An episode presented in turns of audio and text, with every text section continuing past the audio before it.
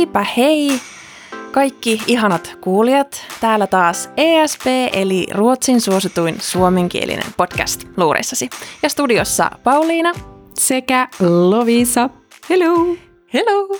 Tällä kertaa poikkeuksellisesti etäillään, mutta ei anneta sen estää meitä. Meillä on täällä hienot viritykset, kaiken näköisiä kirjakasoja. Mikkien alustana Loviisa unohti mikin alustan töihin.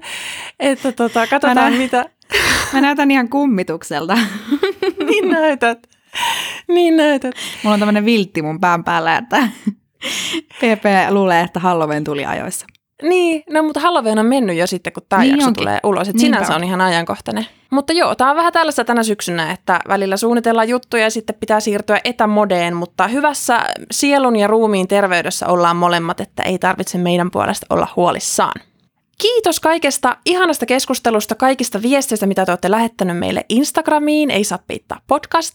Siellä on käynyt keskustelu vilkkaana Pia-Marian ja asuntojakson jälkeen ja mun mielestä ylipäätään niin hauskaa, että meillä on niin aktiivinen yhteisö siellä. Tuntuu ihan siltä, että me tehdään tätä muillekin kuin vaan ihan itsellemme. No niinpä, aina saa laittaa kommenttia ja palautetta. Me vastataan heti, kun jaksetaan. Se on mun mielestä ihan hyvä tuotelupaus. Se on hyvä, ei ole liikaa luvattu. Monesti käy myös silleen, että on joku viesti, joka on selkeästi suunnattu joko mulle tai Loviisalle, ja sitten kun toinen avaa sen, niin sitten toinen ei enää näe sitä notifikaatiota, että se on, sinne on tullut viesti, eikä tajua käydä lukemassa, ja sitten jos ei muista sanoa, niin voi mennä monta päivää, että tulee vastausta, mutta kyllä me yritetään kaikille teille aina vastata kuitenkin. Näin on. Ja mä haluan nyt vielä julkisesti korjata käsityksen Pia-Maria jaksoon liittyen, joka mua jäi häiritsemään. Mehän julkaistiin meidän Instagramissa semmoinen Reels-video sen jälkeen, missä me vastailtiin tämmöisiin kumpikampi nopeisiin suomi- vai ruotsi-kyssäreihin. Ja mua on harmittanut tässä nyt siitä lähtien, että kysymykseen kumpi on kauniimpi kieli, suomi vai ruotsi, niin mä vastasin ruotsi. Mä en oikeasti halunnut vastata sitä. Mä en tiedä, minkälainen aivopieru siinä hetkessä tapahtui, koska kyllähän mun mielestä suomen kieli on paljon kauniimpi kieli, siis sanavarasto, miten synonyymeja asioille löytyy ja pystyy jotenkin tosi rikkaasti kuvailemaan asioita. Mä luulen, että tässä hetkessä mä tempauduin vähän ehkä siihen melodiaan enemmänkin mukaan, että mä ajattelin, että kumpi kuulostaa kauniimmalta ja sen takia mä vastasin ruotsi, että onhan se niinku melodisempi kieli. Mm, se on ihan totta. Näihin kielipohdintoihin me tullaan muuten palaamaan vielä tulevassa kielijaksossa, jossa pureudutaan vähän syvemmin siihen, että niin, no millaista meidän kielikehitys täällä on ollut ja miltä tuntuu sompailla vieraan kielen kanssa tuolla päivittäin. Ylipäätään tuossa Reelsissähän musta tuntuu, että aika moni niistä vastauksista, että kun yritti tarkoittaa jompaa kumpaa maata, niin osoittikin johonkin toiseen suuntaan sitten selkeä, kun me lisättiin ne liput siihen tietty jälkikäteen. Niin mm. se, että mä osoitin johonkin suuntaan, niin se näytti siinä videolla ihan muulta kuin mitä oli tarkoitus. Että joo, siellä on, voitte tehdä omia tulkintoja siitä, mitä me ollaan tarkoitettu.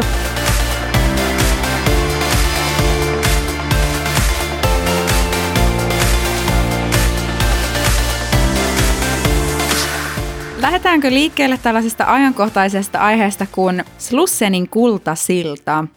Asiaan vihkiytymättömille kerrottakoon, että vanhan kaupungin ja Södermalmin yhdistävä liikenteen solmukohta Slussen on ollut remontissa nyt siis ihan sairaan kauan, sata vuotta. Tai mä en tiedä oikeasti kuinka monta vuotta, mutta mä sanon vaan, että sata vuotta, koska se on niin pitkä projekti. Kyllä. Sehän on ihan surullisen kuuluisa, se on maksanut Ruotsin valtiolle miljoonia, miljoonia kruunuja ja tämä kultasilta eli Guld Bryggan, eikö se sen niminen ollut? Eiku Bruun. Eikö Guld Bruun? Anteeksi, joo. Guld Bruun on ollut iso osa tätä projektia. Se rahdattiin siis Kiinasta asti Ruotsiin. Siitä tuli aivan valtavat ympäristöpäästöt, kun sitä siellä laivalla roudattiin ja se silta itsessään maksoi kaksikymmentä miljoonaa euroa. Ja minkä takia mä tästä sillasta nyt halusin puhua on, että minä lähdin tuossa ensimmäistä kertaa koko vuonna kaksituhattakaksikymmentä pyöräilemään. Kävin hakemassa mun pyörän mun vanhan asunnon luota, jonne mä olin sen unohtanut muuton yhteydessä. Ja tein sen sitten juuri sinä päivänä, kun tämä iso kultasilta otettiin käyttöön. Sehän johti siihen, että mä olin aivan hukassa siellä Slussenilla. Siellä oli vahtia ja liikenne... tällaisia ohjaavia ihmisiä joka paikassa, koska paikalla oli itse Kalle Kustaa, kuningas, prinsessa. Sitten oli tämä Victorian tytär, prinsessa, mikä se nimi on? Eleonor. Eiku mikä sen? Ei, Eiku se ei, on? Estelle, onko se Estelle? Estelle. Ehkä Anteeksi. Joku ei alkava, se on joo. joo. joo. Niin hehän ovat kaikki siellä paikalla, mutta mä missä sinne? Niin, että sä olit siinä vasta sen jälkeen, kun ne oli jo lähtenyt sitten. No kato, kun mä en tajunnut, mitä siellä tapahtui siinä hetkessä, niin mähän on ollut siis todella lähellä näitä kuninkaallisia, mutta mä en vaan itse ole sitä ymmärtänyt. Että mä vasta jälkikäteen luin uutisista, että jaa, jaa, jaa, tää oli tällainen sillan avajaistilaisuus, vai mikä vihkitilaisuus, tiedätkö, kun se nauha katkaistaan. Ja... Joo, joo, joo. Joo, siis siitähän oli uutisissa kauhean valitus, että kun he oli toivonut, että kukaan ei tule paikalle. Mutta mm-hmm. siis mikä on varmempi keino saada paljon ihmisiä paikalle kuin se, että sanoo, että älkää tulko paikalle, niin totta kai siellä on koko Tukholma katsomassa sitten tätä sillan avajaistilaisuutta, missä ei saisi olla yleisöä. Joo, siellä kaikki mummelit oli, oli rivissä katsomassa ja mä yritin Tärkeä löytää hetki. Vaan, että missähän se pyörätie tällä kertaa menee. Kato, kun mä en tykkää ajaa Tukholmassa pyörällä, mä oon jotenkin pelottahan sikana, mutta sä oot P P siinä hyvä. Joo, mä oon kunnostautunut kyllä siinä. Mä oon muutenkin pyöräillyt elämässäni kyllä niin paljon, että aika sekavaa liikenteeseen mut sais heittää, että mä sit selviytyisi. Kyllä tunnustan tuon, että Slussenin alueen on ollut semmoinenkin sekasorto, ja siis hankalinta siitä tekee sen, että ihmiset ajaa siellä ihan hirvittävän kovaa, tosi tosi kaposia pyöräreittejä, jotka on kaikki semmoisia poikkeusreittejä. Mm. Mä oon aina ihan sellaisena mummona siellä silleen, apuhaa, älkää aiko päälle, aah. No, ja sitten kaikki vetee silleen sivusta ja ohi ja eestä ja aah, meinaa jäädä alle. Että se on aika vaarallinen ollut, mutta nyt ilmeisesti tämä uusi silta on sitten tosi leveä pyöräilijöille, eikö ole? No mä en nyt siitä sä sit päässyt vielä ajamaan. Tai sit mä ajoin tietämättäni. En mä kyllä ajanut siitä. Et sä varmaan. Mun mielestä se avattiin virallisesti vasta tänään. Että jos sä eilen mm. olit siellä, niin siellä oli se tilaisuus, mutta sitten ne ehkä liikennettä vielä päästänyt siihen. Aivan, niin olikin. Joo, tänään en tiedä, joo. Mutta yksi huomio, minkä mä myös tein tässä yhteydessä, mistä mä en usko, että me ollaan E S P:ssä ehkä aikaisemmin puhuttu, että ruotsalaisilla poliiseillahan on tämmöiset tosi tyylikkäät suikat päässä. Totta, joo, niin on. Onko Suomessakin poliiseilla sellaiset? Ei kai siellä ole. Ei, ei, ei. En mä ainakaan nähnyt kellään. Ehkä jollain alueella voi olla, jollain erikoispoliiseilla. Joo. Mut, mä en tiedä, joo. miksi mun mielestä se on tosi jotenkin uvittavan näköistä. En mä tiedä. Kuninkaalliset. Näyttää jotain ratsastajilta ne. Mutta oliko se sitten ratsopoliiseja? Ei ne ollut. Ei ne ollut kyllä. Ei, en mä tiedä, mistä okay. mä tuon ratsastushommaa vetäisin, koska suilla ei kyllä mitään tekemistä sen kanssa. No, no mutta vois olla. Vois joo. olla. Moving on. Slussenista toiseen periruotsalaiseen instituutioon, eli tota, vähän aikaa sitten alkoi jälleen uusi kausi Ruotsin Vain elämää -sarjasta, joka täällä kulkee nimellä Så mycket bättre. Mm. Ja mä en ole nähnyt mitään niitä aiempia kausia. Ootko sä kattonut, Loviisa, sitä? En ole kattonut. En mäkään ole kattonut aiemmin, mutta nyt mä kiinnostuin, koska siellä oli aika kova kattaus artisteja tässä tämän vuoden kaudessa mukana. Mm. Muun muassa siellä on tässä podissakin mammakuudiksena tunnettu Benjamin Ingrosso. Eikä. Eli Bianca Ingrosson veli on siellä. Silvana Iman, joka on mun mielestä maailman kuulen ihminen, tämä ruotsalainen räppäri, joka on voittanut täällä kaikki mahdolliset musiikkialan palkinnot. Sitten siellä on Tommy Schörberg, joka on siis mun tällainen syvä tunneihastus liittyen jouluun, koska mun joulu ei ala ennen kuin mä oon kuunnellut Tommy Schörbergin O helganat, eli Oi jouluyö-version. Se on kyllä ihana biisi. Niin on, ja siis hän on niin semmoinen, oikein semmoinen oopperamainen, tosi syvä ääni, ja sitten silti kuitenkin aika korkea ja vahva, se on semmoinen, ooo, täältä mm. lähtee. Sitten on ihana kuunnella. Ensi jouluna. Ja hei, täytyy Ohelia Nattiin sanoa, että mun mielestä myös ihana versio siitä on tämmöinen juomalaulu nimeltä Ohelia Öl, o mielensuura bulle. Siinä lauletaan siis ajetta. Mä en ole kuullut tota. Se on, se on ihan mahtava, eli siis pyhä olut ja pyhä pulla. Vau, wow. Meneekö se sillä ohelkanat eh, melodialla? Mun täytyy tutustua tähän versioon nyt enemmän, koska musta tuntuu, että mä oon kuullut kaikki maailman Oi jouluversiot jo, niin nyt tästä tuli tällainen uusi. Mm. Eh, mutta siellä oli myös Lisa Nilsson, joka oli mulle tuntematon artisti, mutta hän on ilmeisesti Ruotsin tämmöistä oikein niin kuin musiikkialan kermaa. Ja nyt mä oon tutustunut hänen tuotantoonsa, hänellä on aivan ihania semmoisia jatspopmaisia kappaleita yhdeksänkymmentäluvulta. Mm. Ihana, ihana ääni. Tämä oli siis avausjakso tähän kauteen. Twitterissä kommentoitiin kovasti, että näyttää siltä, että kaikki nämä vaan kärsii, kun ne on tuolla, koska kellään ei näyttänyt olevan yhtään hauskaa, paitsi Benjamin Ingrossolla. Hän oli ainoa semmoinen feel good, joka yritti tuoda siihen semmoista menoa ja meininkiä ja okay. iloa, mutta muuta oli jotenkin tosi vakavia tyyppejä, ketä siellä oli. Minkä takia? En mä tiedä, ehkä niillä ei vaan sitten jotenkin kemiat mätsää. Musta niillä tuntuu, että siellä oli vähän outo, outo kattaus ihmisiä. Okei. Okay. siellä oli tämmöinen nainen, joka ei siis siitä asti, kun mä katsoin sitä jaksoa, puhunut yhtään mitään. Semmoinen, jolla oli oranssit hiukset.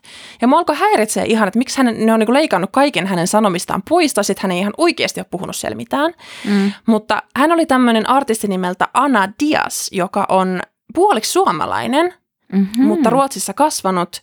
Tosi kovan luokan musantekijä, tehnyt Britney Spearsille musiikkia ja monille muillekin tämmöiselle maailmantähdille.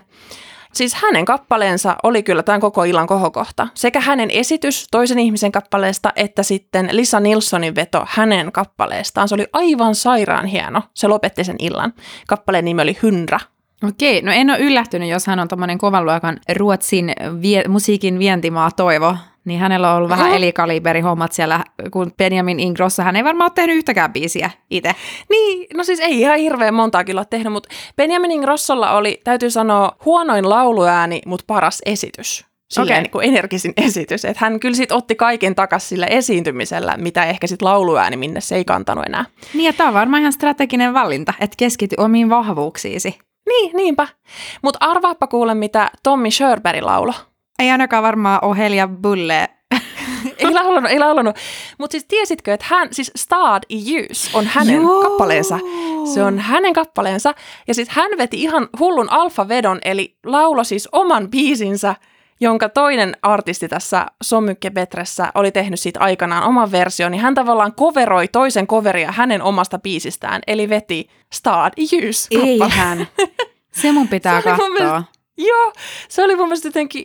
En tiedä, se oli jo niin läppä, että se oli aika hieno veto. Ja nyt moni ihmettelee siellä, että mikä ihmettää Stad i ljus-biisi on. Mutta se on se, mikä lauletaan Ruotsissa kaikkien opiskelijabileiden ja vähän myös vanhempienkin ihmisten bileiden päätteeksi. Se vi- illan mm. viimeinen hidas, jossa kaikki menee tällaiseen veljelliseen, toverilliseen rinkiin ja huojuu yhdessä. Ja sitten laulaa ihan täysin Stad i ljus, Stad i ljus.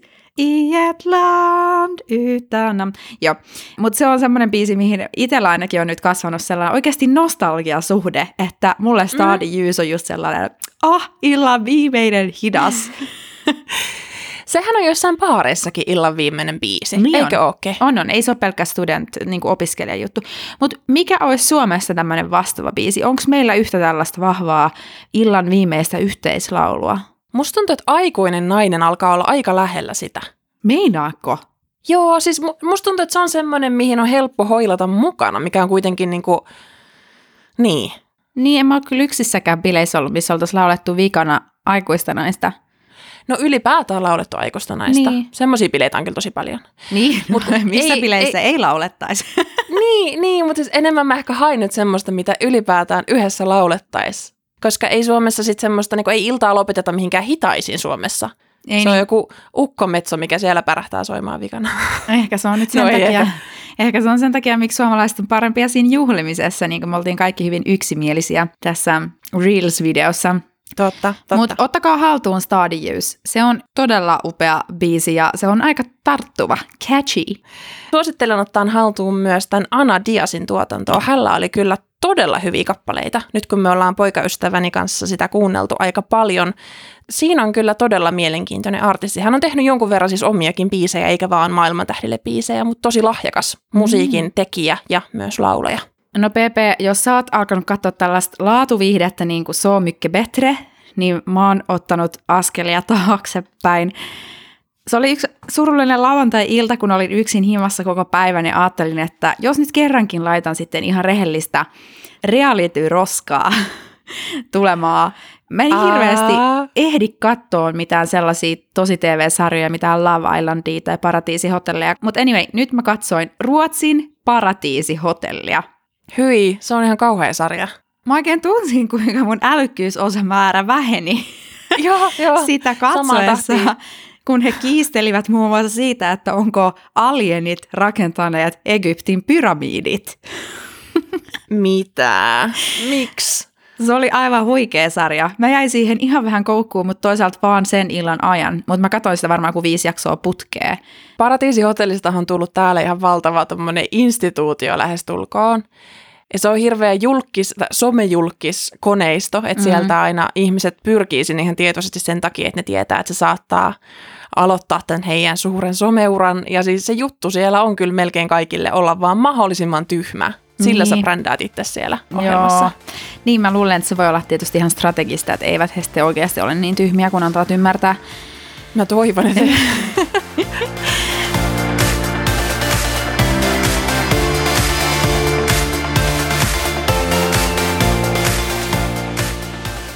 Hei, toinen ajankohtainen asia, mistä mä haluaisin puhua.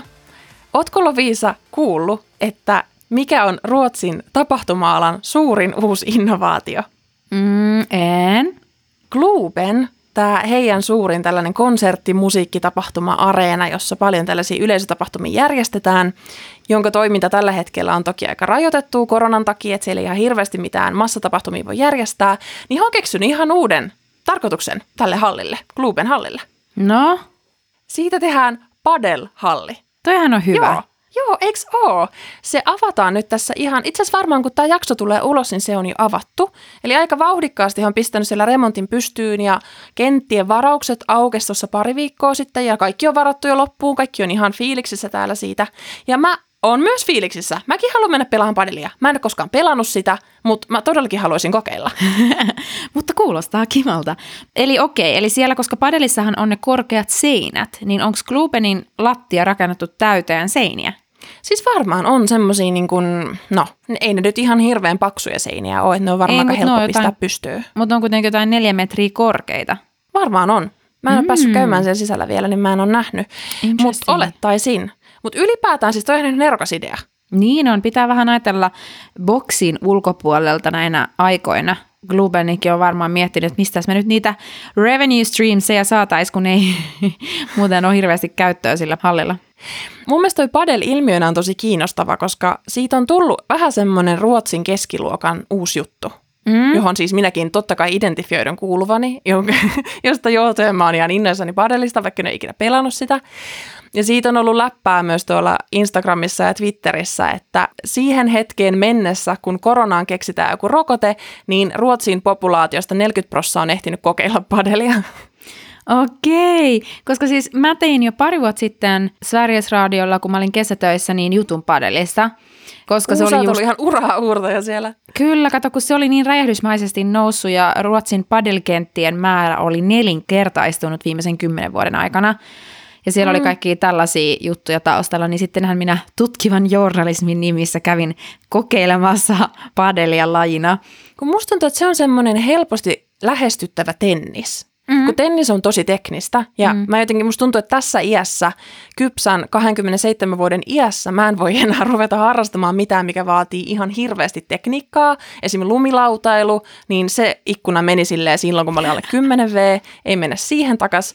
Niin tennis on vähän sama, että mä en jaksa alkaa harrastaa mitään, mikä vaatisi ihan hullun montaa tuntia ensin, vaan sitä, että sä opettelet, miten tätä pelataan. Mä haluan vaan mennä pelaan. Mm, se on niinku tennis for dummies. Tavallaan. Joo, se sopii, joo. Silleen, mm. dumb it down, niin mä tuun pelaan heti. Miten olisi tähän väliin E S P:n kielikorneri? Uuu, onko sulla uusia sanontoja jaossa taas? Mä oon oppinut niin paljon uusia sanontoja, te ette tiedäkään, joka päivä. Ja tässä oikein vaatii malttia jaksaa jakaa nämä tasaisesti niin, että joka jaksoon riittää jotakin. Uusimpana mä oon oppinut tällaisen...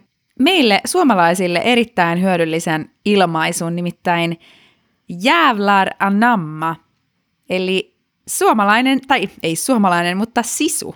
Tämä sanonta kuvaa kamppailu, taistelu, henkeä, periksi antamattomuutta, sisua, siis ihan suomalaista sisua sillä voisi verrata. Miten mä tähän ilmaisuun tutustuin oli se, kun meillä oli meidän duunissa ähm, palkkakeskustelut. Me käydään ne niin kuin sellaisissa ryhmissä, meidän hierarkiottomassa organisaatiossa, ja siihen kuuluu olennaisena se, että kysyy palautetta kaikilta työkavereilta mun työpanokseen. Monelta suunnalta, mä en tiedä, oliko he su- synkänneet ehkä keskenään tämän palautteen, niin sain, että vitsit, että Loviisa, että sulla on semmoista jävla namma. Ei kun nyt mä sanoin sen väärin. Jävla na... Jä... Mä en osaa sanoa sitä edes. Siis onko se jävlar anamma? Vai joo. Mitä? Okei. Mun mielestä se kuulostaa puheessa nopeasti niin kuin jävla anamma, Mutta sitten mä luin, että siellä on se R:kin, niin mä en oikein tiedä, mitä se kuuluisi lausua, mutta jotenkin jävlaranamma. Sitten mä näissä hetkissä mietin silleen, että okei, että mitäköhän toi tarkoittaa. Että, että kyllä mä niinku ymmärsin siitä kontekstista, että ne tarkoitti sillä sitä, että mä oon jotenkin tosi peräksi antamaton ja vähän sellainen taistelusisuhenki. Äh, mutta myöhemmin sitten katsoin ihan sanakirjan merkityksen. Sitähän se siis tarkoitti. Mood, kamplust, fräckhet, temperament, kraft, mutta ihan vaikka suomalainen sisu voisi kääntää. Mm. Onko tämä anamma-sana siis itsessään? Tarkoittaa noita vai pitääkö siinä olla se jävlar eessä? Pitää olla se jävlar. Anamma tarkoittaa itsessään tyylin hyväksyä, omaksua. Et mä en oikein tiedä, miten nämä kaksi nyt liittyy yhteen. No mutta niin se nyt menee. Okei. Okay. Onko tämä nyt sitten semmoinen fraasi, mitä voisi heitellä johonkin työhakemuksiin? On. Mä luulen, että sillä saisi okay. oikeasti positiivisen reaktion, että mulla on tällaista taisteluhenkeä ja peräksi, antamat, peräksi antamattomuutta. Ei kun mm. perään antamattomuutta. Hei ihan oikeasti, nyt mulla on tosi huono su- suomen kieli. Mutta onneksi sä tiedät tätä ruotsia paremmin kuin me, niin sä voit jakaa meille näitä ruotsikielitipsejä sitten aina. No niin, kun mä osaisin jotain. Mutta tiedätkö, mua P P tästä nyt taas asiasta kukkaruukkuu, mutta mä en halua tulla sellaiseksi ruotsin suomalaiseksi, joka ei enää osaa puhua suomea kunnolla. Mm, niin, mutta se on vähän väistämätöntä, että jotenkin ei voi olla niin montaa vahvaa kieltä koko ajan, jos ei niitä käytä jatkuvasti. Että väkisinkin joku kieli aina puskee sieltä päälle, ei sillä niin. voi mitään. En hyväksy tätä. Meidän pitää soitella joka ilta. Mä voin olla sun sellainen suomi-kielen kielenhuoltaja. Joo, kielenhuolto. Mm, sitä tarvitaan. Joo, kyllä.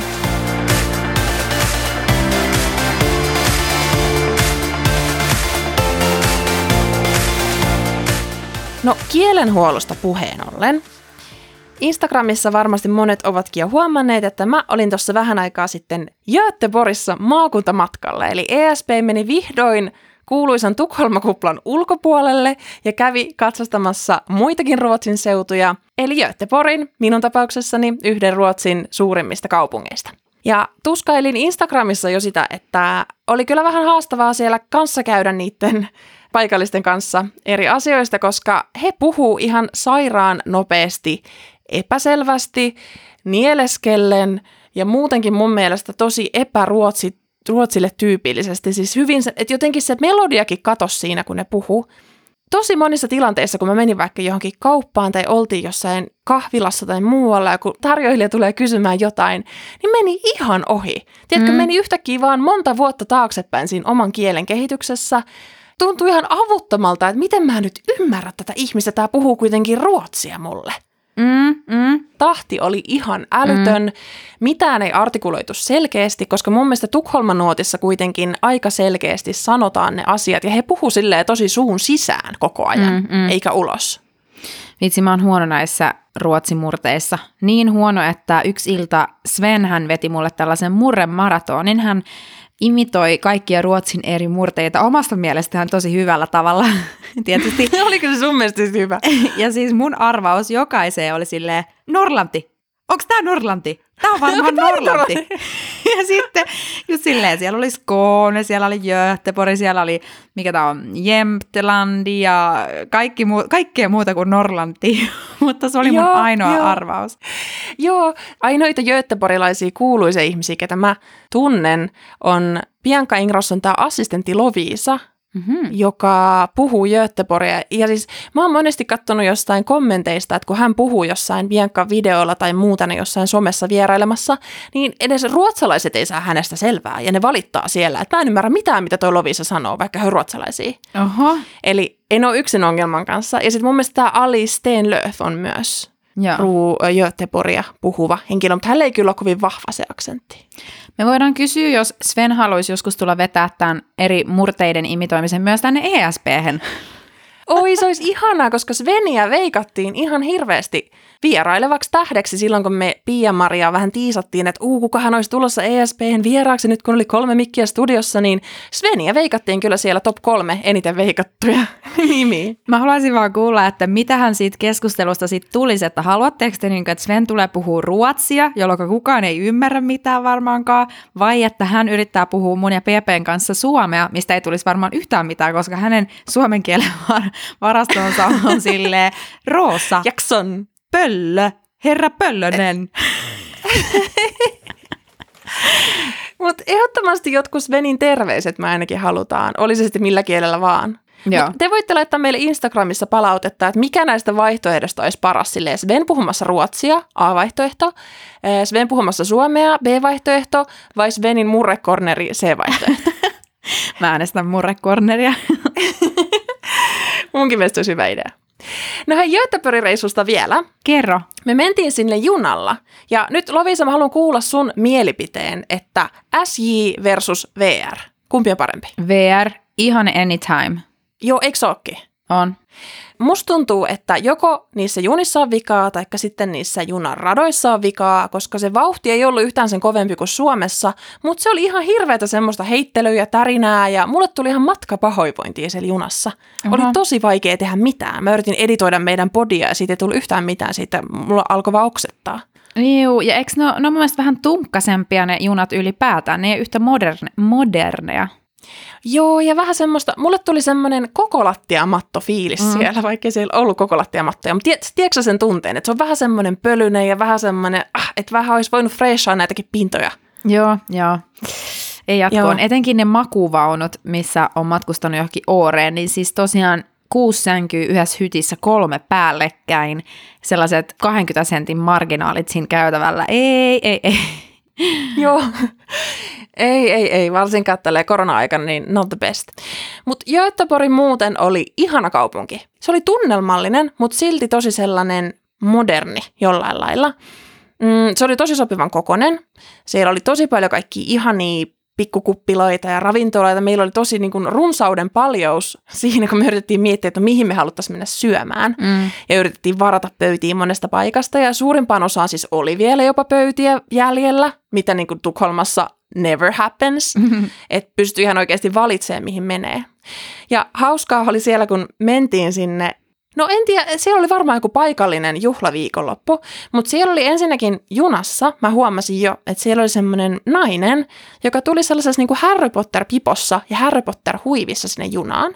Okei. Okay. Mä olin silleen, että, että ihan ok, tosi cool tyyli, ei ehkä se tyypillisin, mitä Tukholmassa näkee, mutta you do you, toi näyttää tosi hyvältä. Ja sitten kun me astuttiin ulos sieltä junasta, niin siellä oli monia muitakin siinä Harry Potter-tamineissa kävelemässä siellä kaduilla. Eli siellä oli selkeästi joku tämmöinen Harry Potter-kokoontuminen, en tiedä oliko se joku kansainvälinen vai Ruotsin. Siellä niillä, ne meni semmoisia rasteja ympäri siellä kaupunkiin. Jos joku kuulijoista nyt ollut tässä tapahtumassa, niin meille saa laittaa viestiä, että mitä siellä oikeasti tapahtui, koska mä vaan kattelin, että okei, täällä on kauheasti näitä nyt näitä faneja, mutta mä en tiedä yhtään, mitä nämä tekee. Ja sitten siellä oli myös perheille joku tämmöinen Halloween kiertue, että siellä oli väkeä kuin pipoa siellä kaduilla, tapahtui ihan kauheasti. Tuntui siltä, että astui ihan silleen uuteen maailmaan ja keskellä suurkaupungin hälinää, vaikka olikin vähän tämmöinen pienempi paikka.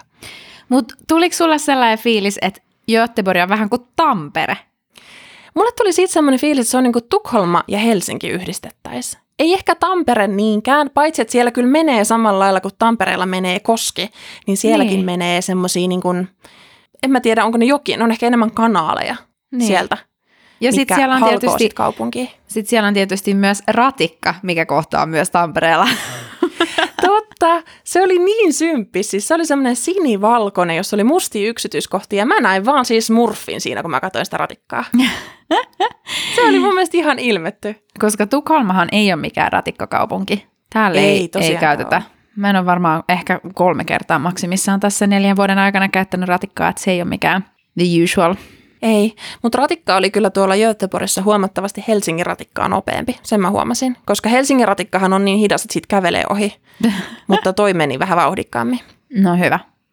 Mutta kaiken kaikkiaan tosi hyvä kokemus, että jos joku miettii vaikkapa, en tiedä, opiskelukohteeksi tai viikonloppureissulle tai muuten vaan maakuntamatkailuun, jos asuu vaikkapa täällä Tukholman suunnalla tai Suomessa, niin Göteborg on kyllä semmoinen kohde, mitä voin suositella. Se oli tosi kiva paikka. Mutta varautukaa tähän kielisokkiin, että tuntuu siltä kuin olisin maassa, minkä kieltä en ymmärrä.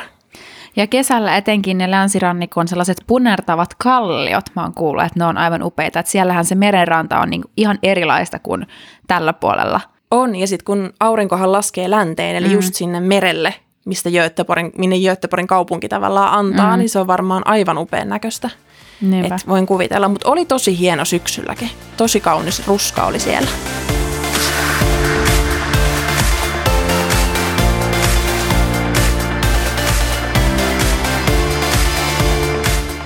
P P, mulla on nyt toinen synnin tunnustus. Tai kun me ollaan tässä viime jaksoissa puhuttu muun muassa siitä, että voiko ruotsalaisille dinnereille viedä kyykkyviiniä. Ei. Ei, oli vastaus. Ehkä vähän tähän samaan teemaan liittyen, niin mä tuossa meidän viime asuntojaksossa kerroin, kuinka tämä mun asunnonnostoprosessi oli semmoinen kollektiivinen ponnistus, johon joutui osallistumaan koko mun työkaveriporukka. Ja tästä johtuen he ovat nyt sitten itse kutsuneet itsensä minun luokseni kylään dinnerille. Okei. Okay. He haluavat päästä siis näkemään, että mikä tämä kuuluisa asunto nyt oli, johon hekin sitten investoivat sitä omaa aikaansa. Ei siinä muuten mitään. Mä ihan mielelläni hostaan dinnereitä täällä, mutta mä en vaan ihan tiedä, tietääks he mihin he ovat nyt tulossa. Että on tosiaan silleen kaksikymmentäneljä kämppä. Keittiön pöydän äärelle ei mahdu kuin kaksi ihmistä, meitä olisi siis neljä. Mä oon yrittänyt laskea heidän odotuksia ja sanonut, että me tullaan esimerkiksi istua lattialla, että tehdään vähän niin kuin semmoinen itämainen teemadinneri, että me istutaan tässä kämpän lattialla. Ja he on tosi messissä, he on silleen, joo joo Loviisa, älä nyt stressaa turhaan, että kiva siitä tulee. Mutta tiedätkö, mä oon ollut heidän kotonaan ja mä voin kertoa, että ne kämpät on aika kaukana tästä mun mini mini mini yksiöstä. Ja tästä ristiriidasta johtuen mulla on sellainen, ei nyt kotihäpeä, koska mä oon Enni Koistiselta oppinut, että ei tarvitse kotia hävetä, mutta, mutta mä kuitenkin vähän jännittää se, että miten me tullaan mahtumaan tänne. Tuleeko siitä vähän liian intiimiä? Tiedätkö, jos menee käymään vessassa, niin kaikki niin, kuuluu kaikki tänne kuuluu. Asunnon puolelle. Totta. Mutta toi on oikeasti tommoinen stressin aihe, ihan aito stressin aihe, koska ihmisillä on kummallisiakin odotuksia välillä, mitä tulee toisten ihmisten asuntoihin täällä. Mä en ole törmännyt samanlaiseen ilmiöön Suomessa lainkaan. Ehkä just kun monet tulee semmoisista perheistä tai suvuista, missä on ollut varaa asua aika leveästi aina, niin ne ehkä ihan ymmärrä, mitä esimerkiksi semmoinen joku opiskelijayksiö kautta joku korridor-asunto tai halpa vuokra-asunto, mitä se tarkoittaa. Ja nyt mä oon ihan hirveän ylpeä, kun mulla on tämmöinen kaunis koti, mitä esitellään, mutta et ei ole kyllä aina ollut kaikki asumukset näin glamorous. Joo, ja sitten jotenkin mua kyllä niin nauratti, kun tämä mun yksi työkaveri otti tänään meidän maanantai Möötteessä aamulla esiin sen, kun me puhuttiin, että mitä tapahtuu tällä viikolla, mitä merkittäviä tällaisia happeningejä on. Ja sitten hän oli silleen, mä odotan kyllä eniten sitä, että me mennään huomenna Loviisalle illalliselle. Mä olin silleen, ups. Mä luulin, että he olivat unohtaneet sen jo, mutta ei. Niin. Mitä sä ajattelit nyt tarjota sun itämaisella illallisella sitten? No, mä ajattelin, että joko me haetaan takeawayina tuosta viereisestä poke bowl-baarista pokebowlit. Mekin ollaan Pepe syöty niitä. Se on se shaka shaka. Joo, ne oli hyviä, ne oli hyviä. Joo, se on vähän niin kuin Hunstullin juttu. Tai sitten mä yritän vääntää jotain, tiedätkö, tällaista, eh, niin kuin se sanotaan plockmaat, eli ruokaa, jota kerätään lautaselle, tyylijuustoja ja bruschettaa ja eh, skaagenia ja leipää ja vähän niin kuin tällaisia keräiltäviä asioita. Mutta saas nähdä. Joo. Toi takeaway-ruokahan on ihan tosi hyvä taktiikka, koska silloin, jos ihmiset ei ole tyytyväisiä siihen ruokaan, niin ne voi syyttää sitä ravintolaa. Mm? Et silloin kellekään ei tule semmoinen olo, että äh, mä vihasin tätä ruokaa, mutta mä voin sanoa Loviisalle, niin mun pitää syödä tää kiltisti loppuun. Ja sit sulla ei ole paineita siitä, että sun pitää kokata nyt jotain erityisen hienoa, mitä sä et ole koskaan edes koittanut kokeilla, koska tulee hienoja vieraita. Mm. Että se silleen pelastaa monelta asialta, että outsource the blame, mutta myös, että sit, jos se on onnistunut, niin kaikilla on vaan tosi kivaa. No niinpä. Ja mä ajattelin vetää tätä samaa strategiaa myöskin, mitä tulee viinivalintoihin, koska me olemme oppineet, että minu, minulla ei ole tätä luontaista kulinaristista viininvalitsijan kykyä, niin mä aion tukeutua siihen, kun meillä oli tässä pari viikkoa sitten töissä viininmaistelu. Ja mm. hän oli ihan tällainen Östermalmin hienoista ravintoloista peräisin oleva, miksi nyt sanotaan, sommelier. Sommelier, joo. Hän lähetti meille sitten jälkikäteen sen viinilistan, että mitä me maisteltiin, niin mä ajattelin, että mä otan ihan safe betin ja ostan jotain niistä. Joo, joo, joo, toihan on tosi hyvä. Toihan on tosi hyvä. Tiedätkö, viinimaisteluista muuten, kun me käytiin siellä Göteborgissa semmoisessa, oikein semmoisessa Michelin tähden ravintolassa, koska joo, se oli siellä paljon edullisempaa kuin mitä semmoinen superfänsy-ravintola täällä on, niin me ajateltiin, että no vuosipäivän kunniaksi nyt Aww. laitetaan rahat pöytään ja otetaan tommoinen fancy. Ja me otettiin siihen myös viinimeno. Ja nehän on aina semmoisia pienien tuottajien tosi tämmöisiä eksklusiivisia, es, eksklusiivisia viinejä, mitä he tarjoilee tuommoisissa ravintoloissa. Mm. Ja ne oli ihan superhyviä, mutta täytyy kyllä sanoa, että kun yleensä viininmaistajaisissa vähän on ehkä hankala hakea niitä adjektiivia, millä kuvata sitä viiniä, niin ihan rehellisesti mä olin tosi tyytyväinen, että me oltiin sen ravintolan ainoat suomenkieliset asiakkaat, tai ainakaan ketään, kukaan ympärillä ei puhunut suomea tai mitään siihen viittavaa murretta, koska me oltiin mun poikaystävän kanssa muun muassa sitä mieltä, että yksi viini, niin sen keskimmäinen maku oli vodka, joo, että tämä maistuu viinalta, ja sitten me vähän pohdittiin, että onko se välttämättä huono juttu, jos se maistuu viinalta. Ei se ja muut, niin. Niin, ei se välttämättä oikeasti ole. Ja muutenkin se oli semmoista, että, että me tykätään larpata aina tällaisia mukamassa jotain viinitietäjiä ja me analysoidaan niitä tosi silleen todella lainausmerkeissä asiallisesti niitä mm. viinejä ja koitetaan löytää sieltä kovia syvyyksiä, mutta aina ei sitten sen enempää löydy muuta kuin vaan ihan viinanmaku. No ei, kyllä sekin on ihan jo edistyksellinen havainto, jos löytää jonkun keskimmäisen maun, niin kuin sä tuossa kauniisti kuvailet. Ja voin antaa sinulle tästä syninpäästä, nimittäin tämä viini sommelier itse kuvaili erästä viiniä niin, että se maistuu vähän gummistövlar, eli kumisaappailta. Oi äh, ei. Toi on kyllä vähän semmoinen makumaailma, mitä ei ehkä toivo suunsa, mutta vähän semmoinen ehkä kellarimaku on vähän sama mm. kuin mikä mm. kumisaapasmaku. Vai olisikohan se ollut haju eikä maku? No anyway.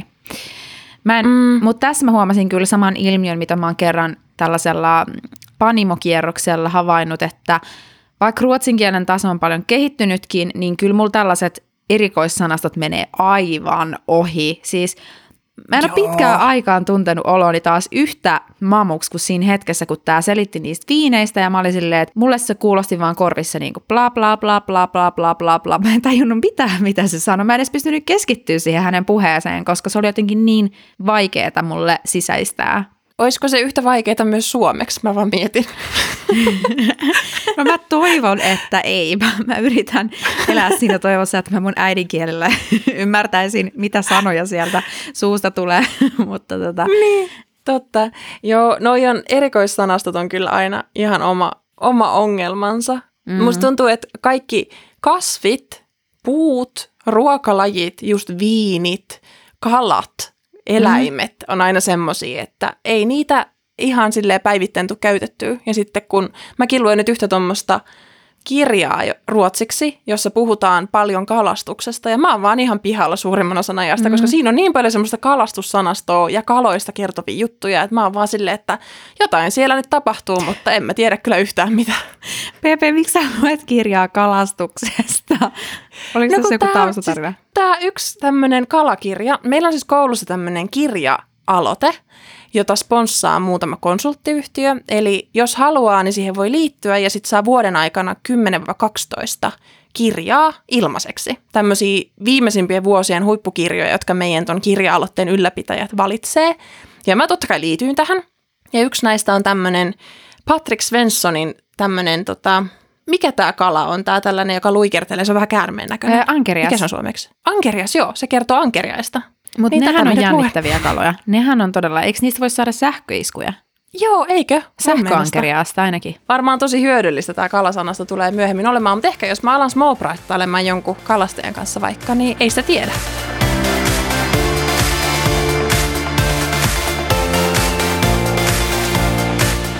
Kaloista puheen ollen, integraatiolevelit.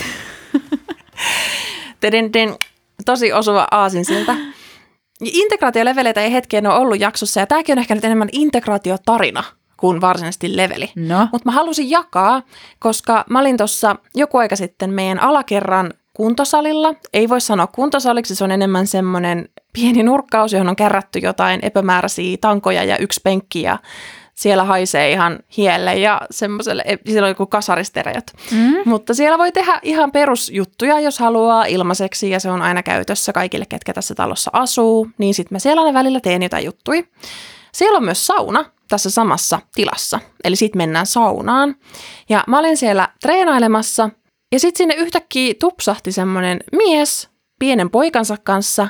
Ne oli silleen, jutteli keskenään, että jaa, täällä on jossain joku se sauna. Mä en tiedä, mä oon kuullut joltain, että täällä on sauna. Ja Sitten mä olin silleen, joo, täällä tää on tää sauna täällä, täällä mä treenailen, mutta täällä se on. Sitten meni katsoa silleen, oi täällä tää on, ja sitten hän esitteli sille pojalle, että miten sauna toimii. Musta tuntuu, että hän ei ehkä ollut ikinä ollut saunassa. Wow. Ja sitten he laittoi vaan sen saunan päälle ja päätti, että he tulee nyt tänne sitten puolen tunnin päässä saunomaan. Ja sitten mä olin siinä silleen, että no, mulla on tässä kyllä treeni kesken, mutta joo, no voin mä varmaan, jos mä voin tässä olla vielä puoli tuntia, niin sopiiko se vaan, että joo, puolen tunnin päästä me tullaan sitten tänne saunomaan. Mä olin silleen, että okei, ei tulkaa mitään, vaan, mä lähden sitten pois. Ei siis ole mitään saunavuoroja tai muuta teillä? No ei ainakaan siis, ellei sitten tässä taas, musta tuntuu, että tässä voi olla tämmöinen kahden kerroksen väkeä ilmiö taas. Että ehkä näillä, ketkä omistaa asunnon, on jotkut saunavuorot. Ja he siitä keskenään jossain aivan eri foorumilla käy keskustelua. Mutta me, ketkä ollaan vuokralla, niin ei todellakaan tiedetä, mistä sellainen edes varataan. Moi ei. Taas vuokralaisia sör, sör, sörsitään, syrsitään, sörjit. Miten sanotaan? Sorsitaan. Sorsitaan. Mutta mä koitan selvittää tätä meidän vuokranantajalta, koska olisi kyllä talvella ihana mennä sinne saunaan. No olis. Mikä sun integraatiolevel on? Mm, mä sanon kasi pilkku viisi. kasi pilkku viisi. Mä tunsin olon myös aika suomalaiseksi. Tää liittyy vähän tohon sun saunaan. Kun mä olin mun työkaverin luona kylässä, joka asuu tässä ihan mun lähellä viiden minuutin kävelymatkan päässä Reimersholmella, eli myös tämmöinen erillinen saareke, joka lähtee tästä Hunstullin vierestä. Sehän on tosi trendialue, että me ollaan puhuttu siitä. Siellä, siellä tuota noin, niin asuu vähän semmoisia, no en edes tiedä, ketä siellä asuu, mutta, tota, mutta olen kuullut. Sun työkaveri ainakin asuu siellä. Niin, mutta heillä on tämmöinen, kun se on tosiaan siinä ihan rannassa, tai niin kuin rannan vieressä niiden kämppä, että siitä oikeasti mm-hmm. kerrostalon ulko-ovelta niin semmoinen viisi metriä siihen laiturille. Ja kuulemma kesäisin se laituri on täynnä ihmisiä, jotka joogaa aamuisin. Prosit. Mm, kiitos. Jotka tosiaan tämmöisiä elämäntapajoogaajia ja muuta. Ja sitten täällä mun työkaverillakin on tapana, että hän käy tosi usein pulahtamassa. Me sitten erään tämmöisen illan päätteeksi, se oli silleen, että Loviisa, et etkö säkin nyt tuu mun kanssa uimaan? Ja mä oon silleen, no kyllähän minä tulen. Elettiin semmoista lokakuun loppua ja melko hyistä, mm-hmm. hyistä pimeää vettä siinä vaiheessa. Mutta se, mikä tapahtui sen jälkeen, oli, että mä kävelin mun himaan pelkässä uimapuvussa niin, että mulla oli pyyhe pelkästään mun tavallaan vyötäisillä ja oikeasti oli ihan sairaan kylmä ja pimeetä ja kaikilla muilla ihmisillä on silleen paksut syystakit päällä ja meikäläinen kävelee tuolla Södermalmin kaduilla lähestulkoon uima-asussa. Ja sitten, koska se oli ihan käytännöllisistä syistä, mä en jaksanut siis pukea päälle märkien uikkareiden päälle kunnon vaatteita enää siinä vaiheessa. Mä olin silleen, ei kun mä menen vaan kotiin suihkuun suoraan. Ja mm, kyllä mulla mm. oli vähän sellainen olo, että mitä mä oikein touhuan. Ihmiset kattoo vähän kieroa. Mutta tarkenit sä kuitenkin mennä ihan hyvin. Tai siis kyllähän sen jälkeen, kun tulee kylmästä vedestä, niin kroppa menee kunnon semmoiselle lämpöylikierrokselle ja pystyy olla ulkona vaikka miten pitkään. Että oliko se vielä siinä vaiheessa siinä, että ei tullut yhtään kylmäkävelessä? Ei tullut kylmäkävelessä ja siis se on oikeasti aika pitkä matka. Että ehkä, no on meillä varmaan kilometri kuitenkin väliä. Okay. Ja sitten tavallaan jotenkin hassua kulkea täällä keskellä katuja uikkarissa silleen keskellä syksyä. Se oli kyllä todella ovituista, mutta tunsin itseni suomalaiseksi niin tehdessäni. Sun pitää investoida tuommoiseen isoon saunatakkiin. Niin? Se on oikeasti paras ostos. No mä luulen kanssa, että ehkä se on sitten hyväksyttävämpää kulkea kylpytakissa tavalla kaduilla. Kylpytakki on muutenkin ihan paras investointi, kun talvi tulee, koska meidän Instagram-seuraajat varmasti muistaa, että koko viime talven mun vaatetus oli aina silleen perusvaatteet ja niiden päällä kylpytakki, koska se lämmittää. Ja nyt kun säkin oot muuttanut Loviisa uuteen asuntoon, niin ethän sä tiedä vielä, että tuleeko siellä talvella kylmä vai kuuma vai onko siellä no sopiva, en. Että miten eristykset ja lämmitys ja kaikki, niin ihan vaan varmuuden vuoksi on hyvä olla kylpytakki. No niin. Mutta kylpytakeista ensi viikkoon. Joo. Sitten taas E S P palailee. Joo, Sven tulee nyt näköjään kotiin, niin täytyy, täytyy lopetella. Gotta go! Sun, sun pitää briefata Svenille nyt, että tämä hänen seuraava vastuu tuleviin jaksoihin. Svenin kielinurkka. Näin tehdään. Moi moi! Moi moi!